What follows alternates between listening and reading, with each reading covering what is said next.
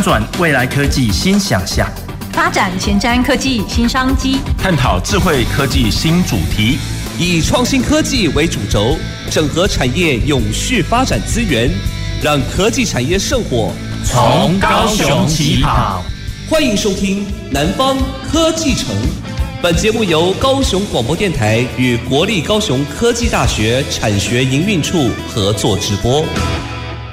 各位收音机旁的听众朋友，还有脸书旁的观众朋友，大家好，欢迎收听《南方科技城》节目，我是国立高雄科技大学蔡匡忠。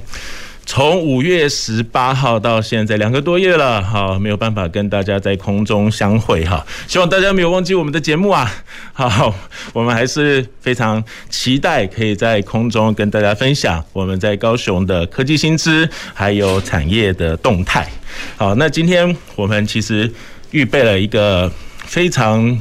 我想大家听到会非常开心的一个节目哈，一个这个主题怎么说呢哈？其实这个主题我在六月初就很想做，只因为疫情的关系就等啊等啊等到现在哈，终于可以跟大家见面哈。这个主题是什么呢？是消防产业哈。我们今天的主题也选得非常好哈，别让火神掉眼泪哈。所以可以知道我们呃为什么会选这个题目呢？因为我们前一阵子有一个非常非常红的偶像剧是什么？火神的眼泪，哈，这部片其实有非引发了非常大的回响，好，很多的朋友哈，因为我自己是做消防这个相关的研究的，我有很多人就问我，诶，消防队生活真的是这样子吗？好，消防产业到底是怎么样呢？好，所以我们今天请到了三位贵宾，要跟我们一起来分享这个题目。我们第一位好邀请到的是高雄市政府火灾预防科的吴佩诚吴科长。啊，主持人还有各位听众还有观众朋友，大家晚安，大家好。好，呃，先请问一下科长哈，这个消防队应该也是有内勤啊、外勤，您自己当科长，所以是内勤的。呃，是我现在是内勤的工作，也也做过外勤嘛，哈。呃，是。那在外勤，我们有时候经过消防队会看到什么什么高雄市政府消防局什么大队，大队大概是什么样的一个组织啊？呃，其实我们外勤的大队有点像我们的警察局的这个分局差不多。那以现在我们高雄市来讲，是目前是有总共有六个大队，那分别在不同的一个行政区这样子。OK，好，我们高雄市有六个大队哈，待会我们再请科长多跟我们聊一聊，好，到底消防产业在做些什么。我们第二位来宾是高雄市消防设备施工会的陈丽英理事长。大家好，主持人、各位观众，大家好。我要请问我们理事长好像您是消防设备师工会，对，我们也有消防设备室，对不对？是，这两个有什么差别啊？呃，设备师的部分，它是我们我们的工作内容就是可以设计。然后建造、装置、检修，针对建筑物的部分。那设备室室是那个士兵的士的话，他就是不能做设计跟建造，那他可以做的就是装置跟检修，就是在建筑物取得使用执照之后，他来帮建筑建筑物每半年还是每年做健康检查的部分。好，所以设备室是比较实际的执行，设备师就比较偏设计。对，啊，大概大概是这样子的分别啦。好，好，我们今天第三位呢，邀请到来宾，啊，是我们高雄市政府消防局第三大队凤翔分队的啊，我们唐成瑜。嗨。各位听众，然后脸书前面的观众朋友，还有主持人，各位来宾，大家好，我是高雄市政府消防局凤翔分队队员唐成瑜。我们今天请到了一位美女消防员哦，哈，谢谢。所以如果只有听广播的，回去再把 FB 找出来，特别来看一下哈。我想请教成瑜，这个女女性担任消防员，嗯，好，几年啦？哎，我今年。迈入第四年，迈入第四年，在这这个三年多的时间，会不会有很多人会很这个一直问说啊，你当消防队员会不会很辛苦，会不会很累？呃，其实女生在这个消防产业里面，其实。呃，我们的体能消耗其实是蛮大的啦，因为女生的体力本来就不像男生，然后所以其实女生在这个行业，其实我觉得我们需要有非常独立，然后冷静，而且需要有可以独当一面解决问题的能力。对，哇，所以到现在还没有后悔了哈。嗯，目前还没有。待会我们再跟陈瑜多聊一聊哈，到底他在这个消防实务工作上面有没有什么甘苦谈？到底跟《火神的眼泪》所演的像不像呢？好，待会我们再来特别问一下陈瑜啊。那我们今天想聊的是消防产业哈，如同我刚刚所说，因为我自己今今天特别兴奋哈，因为我自己是这个消防的研究的人员啊，所以算是我自己的产业啦哈，所以跟三位好朋友一起聊我们自己的产业，因为消防本来就是一个我们任何人听到都会说非常重要的一个产业，对不对？我们跟人命的关系非常非常的密切哈，所以我们做的是非常有价值的事情。我要先请教一下科长哈，我们一般在谈到消防，当然就是跟火灾是我们会立刻联想到的。好，从政府机关的角色哈，好像我们有一些在处理消防的事情，不是找消防局，我知道好像有的是找这个公务局建管处。好，到底我们国家从政府的角度怎么样来做这个火灾好相关的预防防治工作？我们是怎么分工的？那么，请科长跟我们聊一聊。呃，其实我们消防工作事实上主要分三个大区块，然后就是在，呃，就是我们在消防法里面所规定的一个三大任务，哈，就是包含像预防火灾、呃，灾害的抢救跟紧急救护这三个部分。好，那所谓的预防火灾的部分，就是包含像我们在一些呃公共场所啊，像还有一些安全设备、消防安全设备在使用前的一些图说的审查，还有我们平时的一个安检工作等等。那另外就还包含说我们场所可能需要做一些消防的。演练，那另外还有我们，我们常常都会到呃家里面，或是说到学校，到一些公共场所去做一些呃防火宣导的推广等等。那这个部分大概都是属于有关于预防的部分，也就是在呃消防安全的一个部分了哈。那民众在这个部分事实上比较容易跟监管的部分来做混淆哈。例如我常常会收到很多民众的陈情啊，例如他们家里面大楼里面的一个安全梯啊啊，或是说他们的逃生通道哦阻塞。或是堆积杂物等等，那事实上这个部分是属于监管法令的那个部分了哈。那那我们消防的部分事实上比较着重的是在有关于消防安全设备的一个检查跟防火管理的一个这个部分啊。当然，呃，遇到这样的问题然后，那当然我们基于公共安全，事实上我们也会呃协助。啊，来做一个查报，然后请一些相关的主管机关，例如公务局来做一个处理。啊，那这个是有关于预防的部分。那在于呃灾害抢救的部分，那我想呃刚刚主持人有提到，当然以火灾火灾当然是最大宗的。那呃根据统计，大概我们一年刚刚是受理了大概有四千件的一个火灾的案件，一年四千，一千件。但是不是说每一次受理它都有发生？有时候到现场，哎，可能是误报。啊，或是说，啊，可能是谎报等等，哦，类似这样的状况，啊，那当然，其他包含说，像一些像最近都在下雨，可能会遇到水灾的一个状况，还有包含一些地震啊，还有一些车祸事故、溺水、山难的救助等等。那事实上，呃，只要有人命需要救助的地方，那我想民众大部分第一时间想到都是要去打一一九哈。那所以说，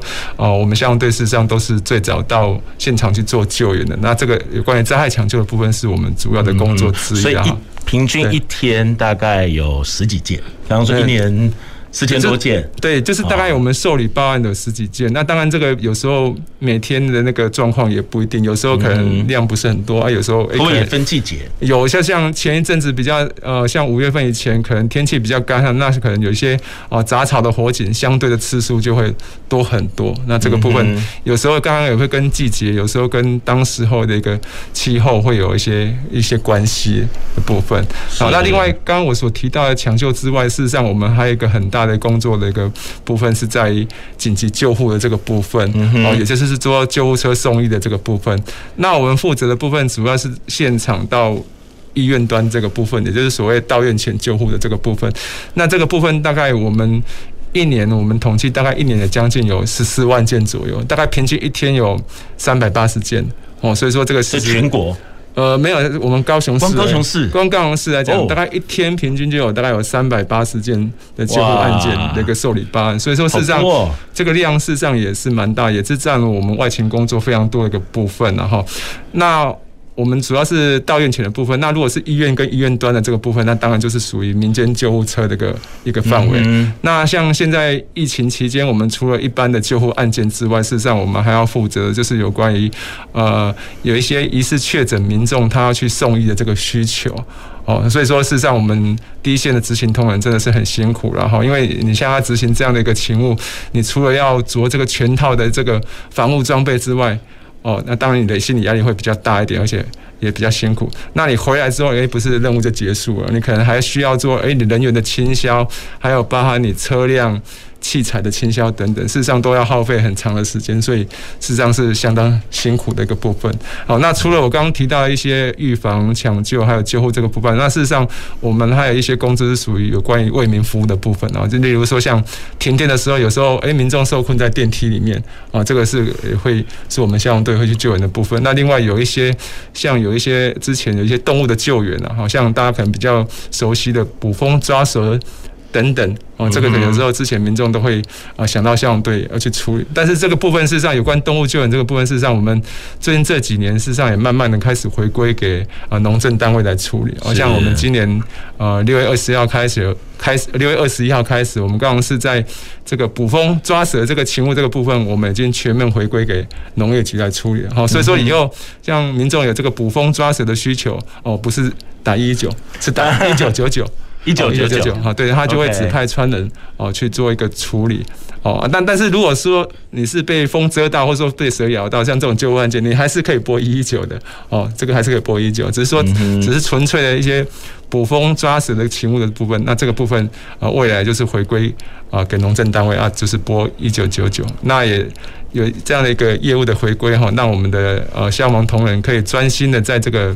救护救灾的工作上面，那可以给市民比较更好的一个服务品质。对，是哈，我觉得刚刚在听科长讲的这个过程当中哈，就可以感觉哇，其实业务量非常的大。是，好，刚才讲的救护的量。一天是三百多件，大概三平均大概三百八十件。哇，一天有三百八十件，光高雄市哈，所以这量非常非常的大。如果我们连这个抓蜜蜂啊、抓蛇也要这个消防同仁去的话，好，这个我觉得他就没有办法专心来做消防的工作。而且我记得我们在《火神的眼泪》这个偶像剧里面，其中有一段也谈到有一个好像常年酗酒啊、喝醉酒啊，是这个也要花我们同仁好多的力气。对，好，所以我觉得。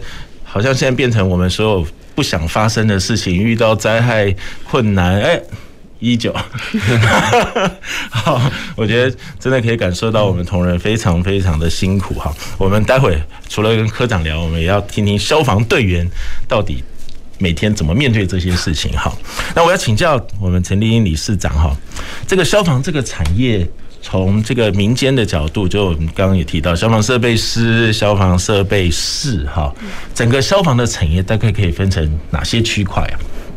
好，那我这边来解释一下。一般民众他们要申请建筑物的时候，他们都知道说要找建筑师，但是可能比较不清楚的就是消防局。在建筑物申请的过程里面，其中有一环是要消防图审跟消防施工的。那我们就是从建筑师那边取得。那建筑师可能在建筑物的一些设计跟太阳的时候，已经会跟业主做长时间的沟通。他的建筑物想要长得胖瘦啊、长宽啊，都是等他们跟业主这边确定之后，会把建筑图 pass 过来。给我们消防设备师这边，那消防师、消防设备师就开始帮他以我们的法规，目前有牵涉到消防设计的法规有两个部分，一个是各类场所消防安全设置标准，那好，一本就是危险物品及可燃性高压气体的管理办法。那第二第二个危险物品，那个是比较属于高危险性的场所，那一般民众所了解的都是属于建筑物的部分，那就是各类场所。那设备师他会依照。建筑物的太样，那比如说它的面积、它的高度，是不是高层建筑物？那是不是大型卖场？那依照消防法规，好，然后来帮他做一个消防设计。那消防设计完之后，我们一定也要送到那个科长，就是预防科科长的预防科那边，嘿，对，消防局那边对，然后去做图说审查。那这个时候就是设备是要盖签证，签证就是我们刚刚讲的设计建造，就是要签证，然后。嗯，消防局这边如果消防局图说已经审查核准通过了，他们也会盖局戳。那局戳我们会用这个图给施工单位、给业主，然后他们去找一个施工单位来，他们按图施工，一定要拿到这个有戳章的图。现在民间比较麻烦的就是有人他拿的不是戳章的图，可能是。最初级、最初、最初的图。那它初稿，初稿对，有可能他们讲的施工图，可是施工图并不是局这边核准出来的图，那可能位置就会跟局促的图不一样，那这个就会造成业主的一些损失跟时间的拖长，所以我们会希望他是要按图按照这个核准图来施工。那施工的过程里面，最好就是找设备师来帮他做实质的监造，哈，他按图施工，然后哪个地方应该要预埋，哪个地方，比如说我们的消防管线需要做到耐燃电线，还是耐热电线，还是我们的铁管，不同等级的，对，不同等级。嗯、那我们的消防管也有分 STGP 管跟 SGP 管都不一样，就是依照建筑物的高高低楼层的压力不同，不同对，嗯、这个都是要实质建造，不然它埋下去了错了就就。很麻烦，就是要补救或者是打掉重连这样子。好，那接下来就还有一个身份，就是消防设备厂商。那消防设备厂商就器我们所谓的器材商，可能我们要买消防栓箱啊，买灭火器啊，买注警器。好，那买一些洒水头、胖普、发电机，都是跟这个消防厂商来购买。那等整个。我们的施工完成之后，要有一个性能检查。这个时候，我们竣工查验就是消消防设备师要帮按，就是整个场场地来做性能检查。那检查没有问题，我们就会报请我们预防科这边，那预防科会派给大队。就是比如说，我是在三明区，就是二大队；在鼓山区就一大队。有六个大队，有六个大队。在旗山就是六大队。就是每一个，就是你的建筑物是在哪一个区域的，就是由那个区域的大队出来帮我们做竣工查验。好，那竣工查验取得之后。就会把这个公文呢 pass 给建筑师，他们去取得建筑物的使用执照。那建筑物取得使用执照，它开始启用了以后呢，每年就是要开始做年度申报。那年度申报这个部分，就是我们刚刚讲的设计建造以外的装置检修，这个部分可以由消防设备室来处理。我们去民众去找消防设备室。来帮他们做年度申报，设备失事都可以。那接下来就是年度的维修保养啊，东西用久的东西总是会有问题，会坏掉。那这个时候就需要保养的厂商来当他帮他做保养。所以这就是一整套的建筑物的消防安全。哦，我们住就只顾自己住了哈。事实上，这个整个的消防产业链啊，事实上帮助我们维护我们的这个防护安全，其实是做蛮多事情的哈。刚刚提到说，建筑师。好，先依这个需求哈，高矮胖瘦，先一个大致的设计出来，然后就会有建筑师他们针对刚刚科长也有谈到营建的法规，嗯，好，就有一些要求，然后有消防的法规有一些要求，好，那消防的部分就由我们设备师好来依这个你这个地方的这个等风险的等级哈来选择它适合的消防设备好设计。设计完之后，有器材商来提供这些设备，然后装好之后，检查完了以后，后面还有很多维修、好维护等等的问题，好，所以这个其实是都要整个配套在一起的，好，否则我觉得这个消防东西常常我们就是这个盖完了，我们就好像觉得不会发生事情了。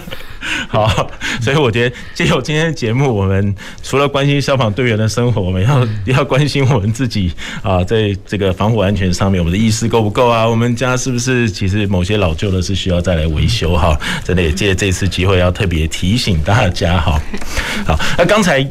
陈瑜跟我们讲了一半哈，这个女性消防队员的生活，嗯，我们再请陈瑜聊一聊好不好？好，一日消防员，嗯，好，一日消防员是怎么过日子的？那我们高雄市政府消防局啊，我们的勤勤休制度是做一休一。那我们就是每天早上八点上班，那做到隔天早上八点下班，所以我们是做二十四小时。对，做二十四小时，然后休息二十四小时。呃，就是做二十四小时，但是这这二十四小时当中，我们会安排勤务。嗯嗯，就像一般救护救灾，我们这是安排时段嘛。然后除了救护救救灾之外，我们还有就是像刚才说的预防火灾的部分，我们会排，比如说民众宣导啊，防灾防火的一些宣导，然后还有像是跟救护相关的急救知识，AED、CPR 的那些教学这样子。然后还有我们会做服务区的查查，服务区查查就是在列管场所可能会有这些嗯需要检修申报啊，或是呃这些那个。消防防护计划书等等，嗯，就是跟消防安全检查有相关的，对对对，嗯哼，嗯，到服务区去检查这样子。那还有就是我们消防栓的查查，然后等等不同的一些业务这样子。嗯哼，嗯，然后呃，那平常的话，我们早上上班啊，早上上班每每天第一件事情就是，呃，我们要做车辆器材，然后所有的。呃，器材的点检，我们要确定每一个东西我们在出勤的时候是可以使用的，然后包含这个我们救护车的氧气啊，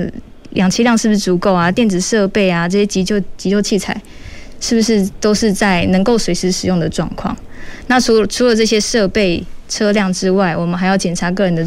那个装备就是像是我们的消防衣、帽鞋、面罩，因为这样这东这些东西是我们进到火场之后我们赖以为生的用具，所以这些东西都是我们每一天上班一定要做检查的。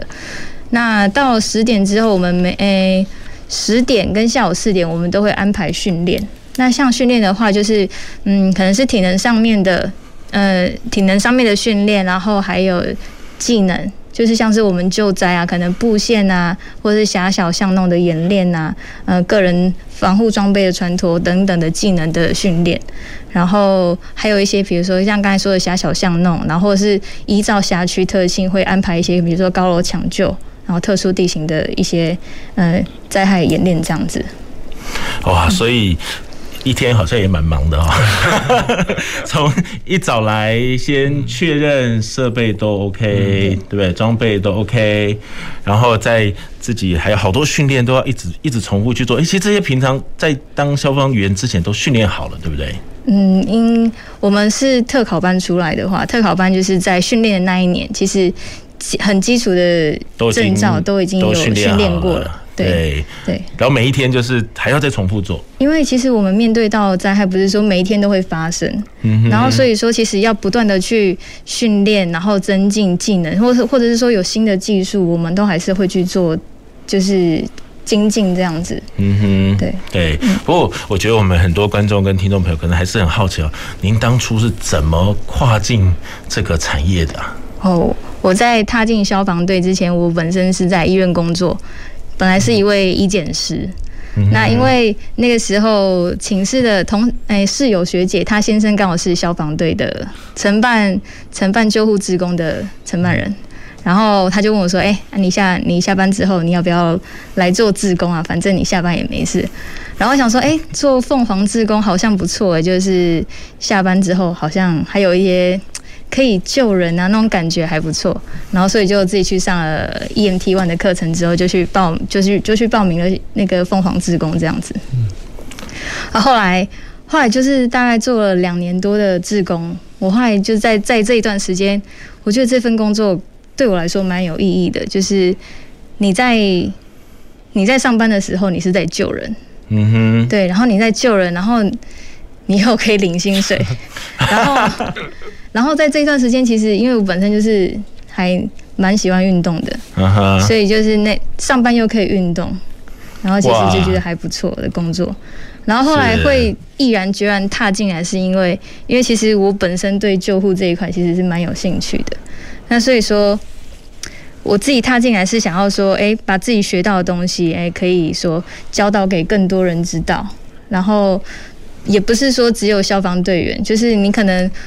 诶，自己身边的亲朋好友告诉他们正确的观念，说不定他们哪一天会用到。我觉得这是都还是蛮蛮有意义的一件事情。嗯哼，哇，这个消防队员被你一说，其实真的是一个非常。有使命的工作啊，哈！而且你把你的兴趣、运动啊，什么都解。被你讲消防队好像非常值得做哈。好，还可以救人，把呃这个很多正正确的观念带给我们周围的人。好，我觉得像陈云这样的人好像不多哈，这么。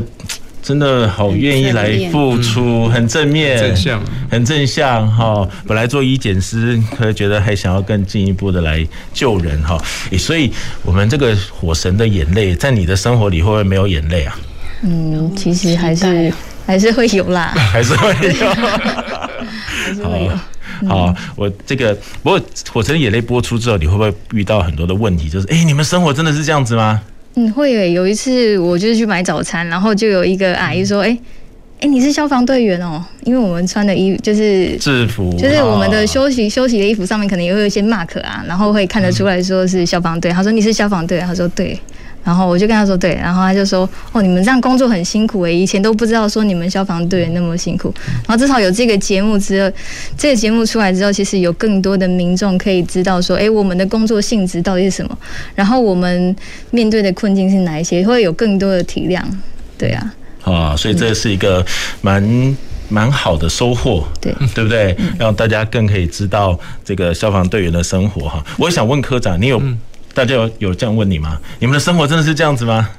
嗯。其实我觉得这出戏播出之后，确实是得到很多社会大众的回响啊。那我想，我对很多的消防员来讲，尤其是第一线的一个消防员来讲，我想这出戏对我们来讲的意义，不是只是一出戏。事实上，有时候这这是我们啊，不管是人生或是说工作的一个缩影呐。我说实在的啊，那当然我们也。很很，事实上，他也呃用了很多这个导演，其实他也很用心，他做了事前很多的田野调查，然后他用了很多不同的角度去呈现我们呃消防员呃不管是在工作上或是说生活上呃所会遇到的一些问题。那我想他用这样的方式给民众来了解我，我觉得是相当好的。那也我们当然也期许说民众可以了解我们这份工作的一个辛苦，尤其是我们第一线的一个执勤同仁。那也希望大家。能够多多的来支持我们消防的工作，那多给他们一些鼓励，这样子。好，那个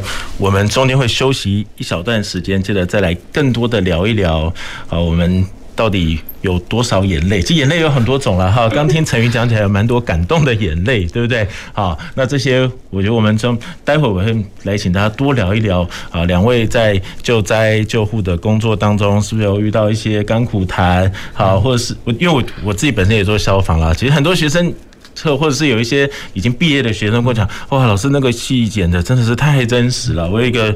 学生，他有两个小孩，他就告诉我说，他两个小孩生的时候，他都没有在 医院，所以真的是有蛮多的辛苦的地方。可是我觉得刚从陈瑜的这个分享里面也可以看到，其实哇，还有蛮多。这个很想要救人哈，很想要给大家正确的观念。我觉得其实我们每个心里应该还是有很多很多的想法哈。虽然我们有面对的是这个出生入死哈，其实坦白讲真的是出生入死，对不对？好，就是大家都不想去的。我们常常讲说，在火场就是大家都跑出来，嗯，消防队员却是要跑进去。好，所以是什么样的信念支持你们做这个工作啊？尤其在看到这个去演的这些片段，我相信你们内心有很多很多的触动。好啊，我们休息一下。好，我们再来聊一聊。好，我们消防队员，一日消防员，还有到底我们流下什么样的眼泪？我们先休息一下。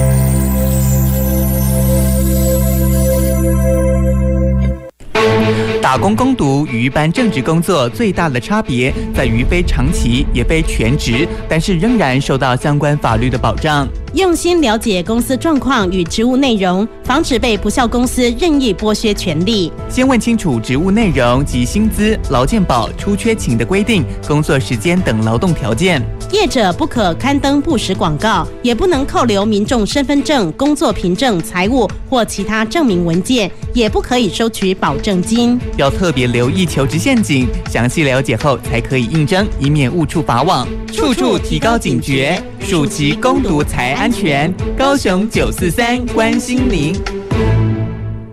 嘿嘿，我是扫除路霸小尖兵，看我的厉害！哇哦，骑楼畅通，畅行无阻喽！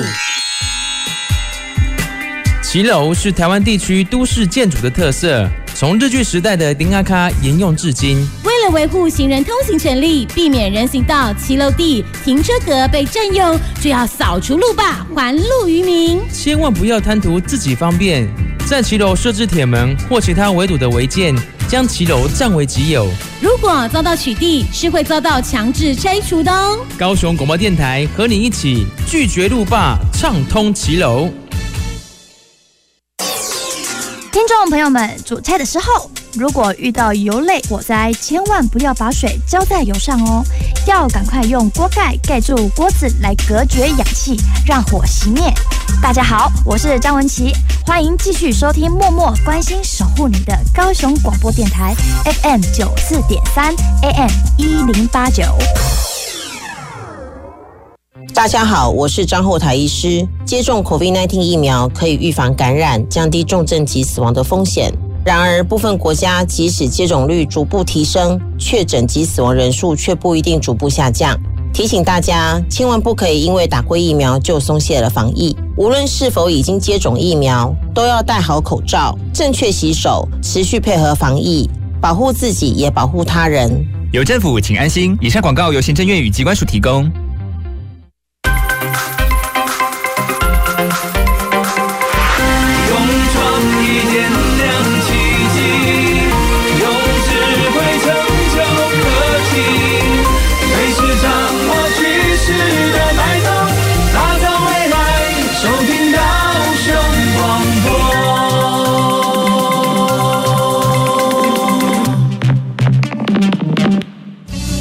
前瞻的，未来的，您现在所收听的是提供您最多科技产业新知的南方科技城。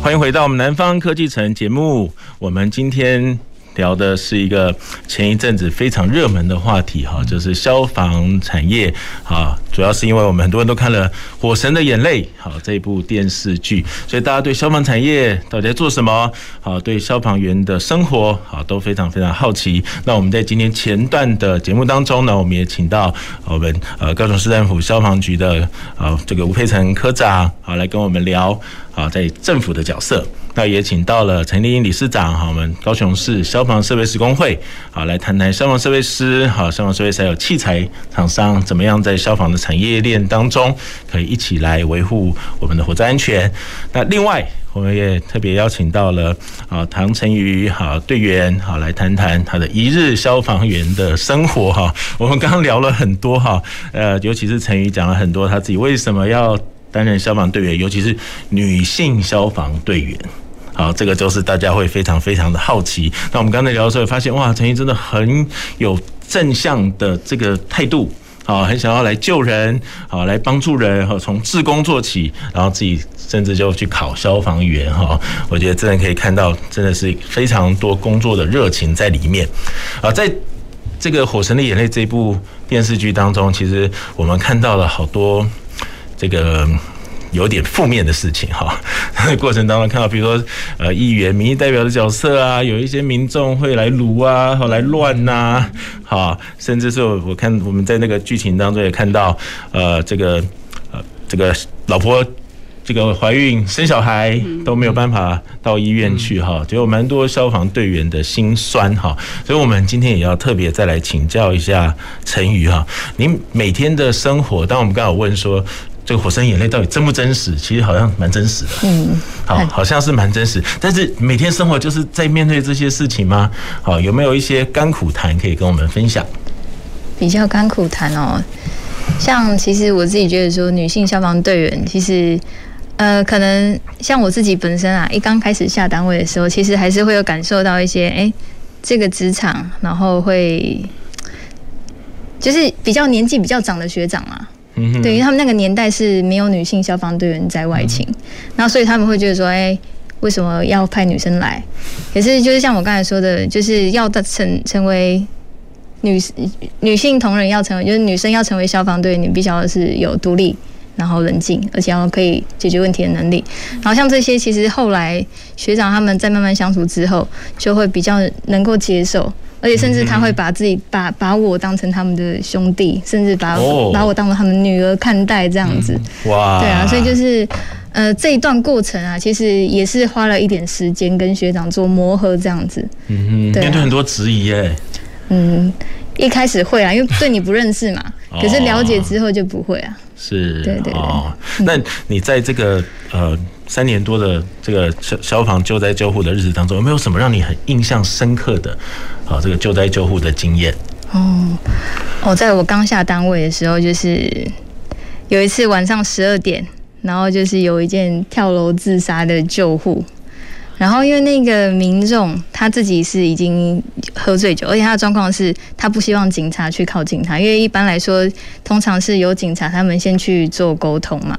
那、嗯、就是会对，先先报警，对对，对，所以警察会先处理。对，然后警察会去跟他们做沟通。那我们角色是就是在旁边做呃防，就是防护或者是可能随时要救援这样子。嗯、那当天的状况是因为他也不愿意让警察去接触他，因为他本身可能自己的背景的关系，他不想让警察靠近他，所以那时候就是我就把呃我们的消防衣脱掉之后，就慢慢去接近他，然后就是把我自己装成是民众，然后开始跟他聊天这样子。对，然后那一天其实花了蛮长的时间去跟他做沟通，对，大概大概我们花了三个小时。三个小时。对，嗯。哇，很有耐性。嗯。嗯哦，那最后的结果呢？最后结果，因为中间其实有中间有有一段时间是他听，我就在旁边听他跟家属在在谈的过程，嗯，就是去听他到底是诉求是哪一些。然后后来就是有抓到他那个点，他就是希望说他可以借由这个方式可以得到重视。然后所以就觉得我就跟他说，嗯，那你如果这样子跳下去，你以后就是没有任何反驳的机会。那就是你要活下来，你才有机会去证明一切是你所说的这样子。然后他说：“真的吗？活下来就有机会吗？”然后你就是就是非常很恳切的跟他说：“对，就是这是这是你唯一的方式，你跳下去是什么机会都没有了。”然后因为对，然后是后来才就是这个方式之后，他才愿意接受我去帮他拉起来这样子，对。然后因为那那天是 那个佩那个佩珍科长，那个时候还是我们的副大队长，是，对啊，他当时也在现场这样。哇，那科长跟我们分享那一天好不好？那一天？呃，其实那这个案件，刚刚陈宇提的这个案件，是我也印象很深刻。其实说实在，我那一天也被陈宇吓了一跳，因为当时我到达现场的时候，事实上那个当事人刚好是坐在这个。十五十五楼外面的这个十五楼外面的这个女儿墙外面，那事实上他那个位置，其实我们没有不太容易去接近他啊，包含我们人啊，说要用绳索去下降去接近他，事实上都很困难。那，当时候陈宇就原本他还自告奋勇说，因为那个人其实。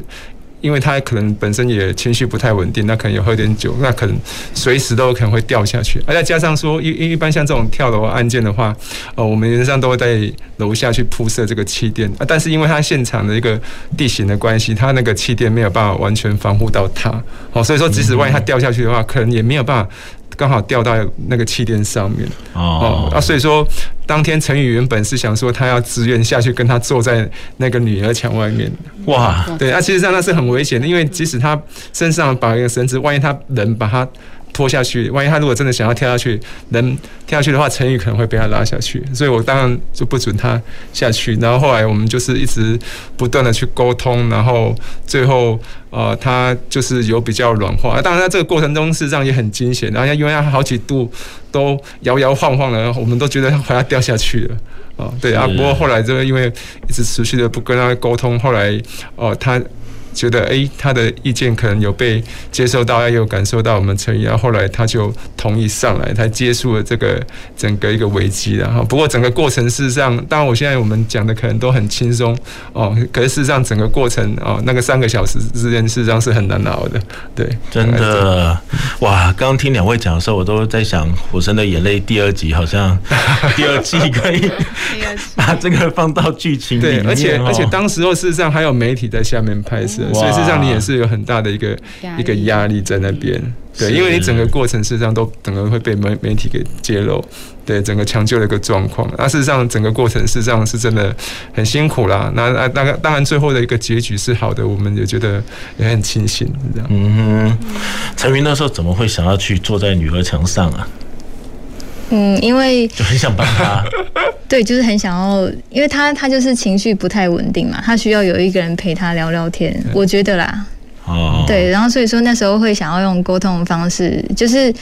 让他比较亲近的方式，因为有时候我们在上面，我们对他讲话，他可能会有一个防备心比较重，所以我觉得像有时候我在跟患者沟通，就是会以尽量以跟患者比较姿态比较平行、比较比较相近的方式去跟他做沟通，他可能会比较愿意接受我们的意见。这样子。是，所以同理心好像蛮重要的哈。而且我你刚刚讲到说，你把衣服这个制服脱掉，对，因为消防衣，我们消防衣，消防衣，对对对，他不太想，他当下是不想接接警警有警警察来接近他，所以我们就把呃外面的制服脱掉，就是外面的消防衣脱掉，就是让他觉得说，哎，我可能不是不是警察，然后不是任何就是想要抢救的人员，然后他会比较想要。呃，跟我说话这样子，嗯，对。那我很好奇，你的爸爸妈妈知道之后会怎么样？通常工作的事情会比较让尽量。其实我们大概像工作的事情，其实很少会跟你的家人去分享这个部分。有时候你真的也很怕他们会担心哦，因为事实上，他当然有时候会在电视上看到了啊，但是有时候你讲那个过程讲的太仔细的话，事实上他们都会会去担心的。即使后来你讲的很风淡云轻，那事实上整个过程事实上都是很惊险的。哇。那科长没有碰到这个在剧里面温生豪受到老婆很多质疑，应该没有啦。当然，我是觉得，呃，像以我们从事这个消防工作的另一半，我觉得这事实上都要很独立的，因为其实戏里面很多演出来，事实上都是真实的状况。有时候，哎，像台风天。哎哎，可能风雨都很交加，可是那个时候你可能必须要呃返回队上去执勤，没有办法，你没有办法去陪你的家人，陪你的小孩。哦，这个事实上其实都是我们时常都会遇到的一个状况啊。所以你的第一个，当然你的另一半的家人必须要能够去谅解，然后去理解你的工作。我想这个是还有他的支持，我想这个是很重要的一个。很重要，所以不但自己当消防队要很独立，你的另一半也要很独立。对。哦，真的，我觉得我们真的看到这部这个偶像剧哈，让我们可以看到好多面相，好，可能我们都没想到的哈。可能这边看到呃，不只是消防队员的生活，还有他们的另一半的生活哈，很多很多的甘苦。不过我刚从陈瑜的这个分享哈，因为在剧里面其实蛮多的这个火神的眼泪都是不好的眼泪，刚但是刚才听您在表达的时候，好像蛮多开心的感，这个成就感。对，可以这么说吗？嗯，对，因为其实我们会从事这份行业，嗯、呃，除了说是养家活口之外，其实我觉得每一个消防队员的心中都一定是有那么一点使命感在。嗯、我觉得这是我们成为消防员是我们的，我觉得是天职啊，因为你一定是在心里的非常深处，你一定是有一种感动在，你才会。持续，就算说你面对了那么多，呃，可能会面对挫折，但是要怎么去维持或是坚持下去，就是就是这一份感动，对，就是哎，你有你有注意看那个《火神眼泪》最后一集，就是秋色温昇豪他有说一句话，就是他有说一句，呃，面对制度上的不公，或是说面对呃这些不理解。那很多人可能只是混口饭吃，那能够支持我们，就是每一个人心中都一定有那颗种子在。那这就是消防员的天职跟使命。嗯，对。哇，所以你也是用这样的信念在面对每一天的生活。诶，当我面对挫折的时候，我会不对的、不断的去回想，就是其实很多人都说保持初衷很重要。我觉得这个初衷真的很重要，因为有时候其实像去年。其实我们分队发生一件蛮大的事故，就是我们分队发生车祸，消防车翻车的事件。那那一次这件事情，我们分队有一位小队长离开了，然后两位，嗯，一个分队长，然后一个学长，他们都受重伤。嗯哼。那其实这件事情对我影响蛮大。去年其实我人都一直在处在蛮低潮的状况。那其实后来。一一直不断的是有旁边的人提醒我说：“哎，我的初衷是什么？”我也不断的去想，想说：“哎，我的初衷，当初想要进来消防队的原因，跟我自己最内心深层的那一份感动是什么？那才会慢慢的又找回原来的那个动力。对，所以我觉得真的初衷很重要。”哇，尤其是我面对到自己很亲爱的同事，对，好，如果不幸殉职，我觉得那冲击好大哦。对，因为这毕竟是我们每一天都在相处的伙伴，其实。队上的弟兄就是像家人一样，因为我们几乎我们是二十四小时相处在一起，一半的时间给家人，在职场生涯一半的时间是家人，一半的时间就是对上的弟兄这样子，所以我们关系其实是非常紧密的。同甘苦，共患难。对对对。嗯，哇，我觉得听到陈瑜这样讲，这可以让我们体会消防队员的那个心理，其实真的是靠着这个使命了哈。我觉得可以支持我们面对各式各样的挑战。好，但我觉得除了这个距离。里面讲到消防队员的生活，也谈到很多制度的问题哈，谈到很多这个我们消防要怎么样可以更进步。我觉得在消防，呃，我们也是不断的希望我们的更跟得上科技啊，我们有更多很多新的这个技术啊，可以让我们的消防可以更有。效率好，也更有效益。好，接着我要请教一下科长啊，我们消防未来的这个发展，或我们消防队有没有一些更高科技的这个设备可以来帮助我们，或者我们未来有什么发展智慧的啊，或是现在五 G 啊，我们是不是有一些相关的这个政府的规划？哦，嗯，就像其实跟就像刚刚主持人所提到的，其实我想未来我们消防产业的一个发展哈，一定不会像是传统的这个消防一样着重在这个硬体设备的一个发展上面哈。那未来一定的消防一定是结合这个五 G 啊、物联网啊，或是说像这种大数据、云端科技等等这种先进的一个技术，那朝向这种智慧消防的方向来前进然后，那也借由这些新的科技，还有这些新的技术，甚至这些呃大数。去资料的分析哈，让我们能够做好一些消防安全的管理啊，不管是在事前的预防或是事后的抢救上面，都能够更有效率去来进行。了哈，那事实上这个部分，不管是在国内或国外，有关于在这个智慧防灾的这个运用上，事实上也都如火如荼的在进行。然后，那我们。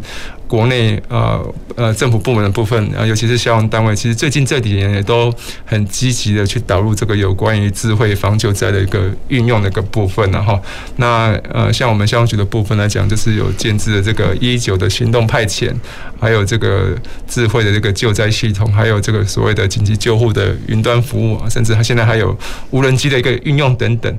那从一开始的一个受理、接报、派遣到整个现场的一个相关的一些资讯资料的一个掌握跟运用等等，事实上对我们整个救灾救护上，事实上都有很大的一个帮助了哈。那这个部分我也要打广告一下，有关于像我们建设这些系统，事实上在去年的一个智慧城市的一个创新运用部分，我们也有获得呃优。优胜的一个奖励哈，然后另外在我们公部门所谓的那个奥斯卡奖，就是在政府服务奖的部分，我们都有获奖啊，也可见说，呃，我们消防局在推动这个有关于智慧消防上面，事实上也是不遗余力的哈。那当然，呃，我们现在事实上也也希望说能够结合更多产业，还有我们学术界的力量啊，然后能够在持续的去开发更多。有关于智慧防救灾的一个运用部分，那现在啊，事实上我们有关于在预防的部分，啊，像有一些呃灾害的预警的通报，或是说一些风险的管理，或是说呃一些呃紧急应变的一些平台等等，哦，那我们都希望说能够这边有更多的个运用。那最近我们刚好也在呃有。一些的一些公共的场所，像医院啊，或是说一些大型的工厂啊，尤其我们最近工业区可能公安事故比较多啊，那我们这边也结合一些产业界的力量，那选定的一些场所来做实际上的一个运用等等。哦，那另外在有关于刚刚我们提到在我们同仁的一个救灾安全的部分，哦，那我们最近其实事实上也在开发有关于我们人员的安全的管制哦，甚至是定位的系统等等。那另外就是也为了像呃之前我们发生的这种。呃，我们执行车辆车祸事故的部分，那有关于这种行车安全管控的部分，那我们是否现在也有一些示范的计划。啊，那这个部分就是希望说，我们像车辆出勤的时候，那怎么样去联动我们的这个行车的号志？那这个部分事实上都是结合了整个包含五 G 还有物联网的技术。那我们都希望说，能够透过这些新的一个科技技术的导入，哦，让我们整个救灾救护的一个效率哦能够提升上来。那更重要的是，能够诶保护我们整个消防同仁救灾执勤的一个安全。是，所以科长刚刚提到，比如说救护车出动。之后，对，好，现在就是靠警铃，好，让大家靠边，好，是来过，未来也会利用五 G，然后跟号志整个在联动。对，我们现我们现在刚好也有在做一些示范。那以后就是，哎，我们车辆出勤的时候，那我们可能可以联动这个号志灯。哦，那除了说保障我们整个就在车辆的安全，其实这样对我们整个用路人的安全，事实上也都会有保障的。是，好。那科长刚才举了一个例子，我很感兴趣啊，就是啊，现在的救护车好像也可以跟医院。是。直接有很多的联系，对不对？对对对，这边这部分像我们现在有一遇到有一些像呃心肌梗塞的一个案子，那我们现在诶，如果我们有侦测到之后，那我们会把这个讯息就 pass 给医院，那医院那端他就可以先准备，诶，可能他有需要做一些心导管手术的，他会先判断说，诶，我们他会先将这个患者的他的心电图资先 pass 给医院，然后他先做一个判断，然后他如果说有需要。哦，要去准备心导管室，可能要做紧急的一个处理的时候，嗯、那医院的方就可以赶快先准备。好，那这个部分事实上我们也有很多之前呃运用了这个技术之后，事实上也有很多呃急救成功的案例，甚至我们同仁也有遇到这样的案例，那也也受惠，也有这样的状况。哦，所以在救护车上，我们不是就是赶路。我们在救护车上就可以做一些事情，对，是。好，然后还可以把很多的资讯就 pass 给医院，医院就开始准备，对，好，这样就可以在时间上面可以更节省，好，所以我们可以看到，现在消防已经不是只是像我们想象的，一个是很很这个传统的一个技术了哈，其实消防我们把很多的高科技都导入，尤其是五 G 啊这些呃这个 AIoT 啊物联网啊好等等好都会在我们的消防产业里面一步步分可以。应用出来，好，到时候让我们的救灾工作可以做得更好。好，那我也想请教理事长，好，我们在做设计的时候，也有没有一些高的高科技的导入啊？哦，有，哎，那 在上一段节目我们有提到说，我们的法规有两本是到高雄市消防局来做图审。那当我们的建筑物是，比如说是很大型的，那建现在的建筑物日新月异啊，可能它要盖一个非常。挑高还是非常宽的运动场，那是室内的话，那当然我们的消防法规是没办法满足的，所以这个时候我们就会利用新工法、新技术的部分，那请他就是用这个部分去送消防署在中央，就不是地方了，就不是去消防局，是要到中央的消防署去。那比如说我们的。法规规定消防栓箱是步行距离二十五公尺，那我们就曾经遇过一个案例，它的运动场，它它光运动场它的整个长宽就已经都超过二十五公尺了。那我们消防栓箱怎么摆呢？它就是都会没有办法符合我们基本的法规。那这个时候就要往中央，就是去寻求性能式的设计，是不是可以把消防栓的部分用用性能式设计的部分，比如说我们来做自动洒水，来做啊、大流量的洒水，还是说水雾枪什么，然后然后来把这个。哎，消防栓的部分免设掉，这是比较属于高科技的部分，就是也制式的法规以外的部分。对，嗯哼，好，我今天也代表消防学界。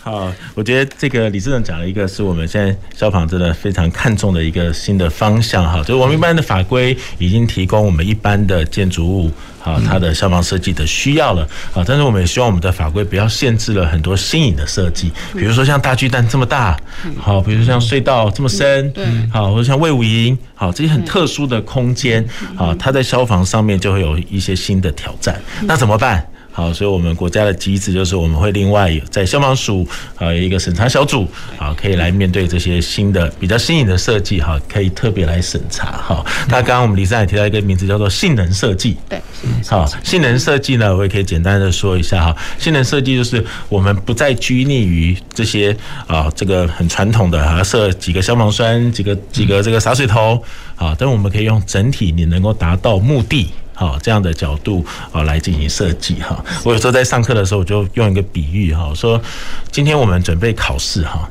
你是给你自己在准备的时候，是我每一天要念两个小时书呢，还是我这一科要考九十分？如果我是每天念两个小时书，我们很着重我们要达到做了什么事。但是今天如果说我的的目标是我要考九十分。诶，你可能的思维就会不一样哦。换句话说，如果今天这一科我已经非常强了，我只练半小时就可不可以？嗯，可以。好，所以这个就是我们在面对消防呃新的性能式设计的时候不一样的概念。好，这个让我们可以更符合我们建筑物或是工厂啊各式各样的需要，还是可以兼顾呃性能，好，兼顾这个本来这个场所的性能，也兼顾消防性能。好。好，我们今天真的很开心，邀到三位来聊消防产业哈。尤其我们今天聊了好多火神的眼泪哈。这个，我觉得我刚从几位的分享当中可以听到，其实火神的眼泪演得也很真实。嗯，啊，真的都是我们消防队会实际碰到的很多各式各样的挑战。不过，它虽然很真实，但是它不是我们生活的全部。好，因为我觉得我们在《火神眼泪》的这个剧当中，还有很多我们的很多感动的地方，好，很多我们很有成就感的部分，好像琢磨比较少。好，其实从刚刚无论从陈瑜或者从我们科长都会感觉到，虽然我们很辛苦，虽然面对好多的这些像《火神的眼泪》一样的挑战。但是我们内心有一个信念，好，而且这个是想要帮助人、想要救人，非常正向，好，这样的信念来支持我们继续进行好所有消防的工作，好。那我自己从这个消防学者的角度来看，我也觉得非常非常感动，哈，因为每一个领域、每一个产业都需要产官学一起的合作。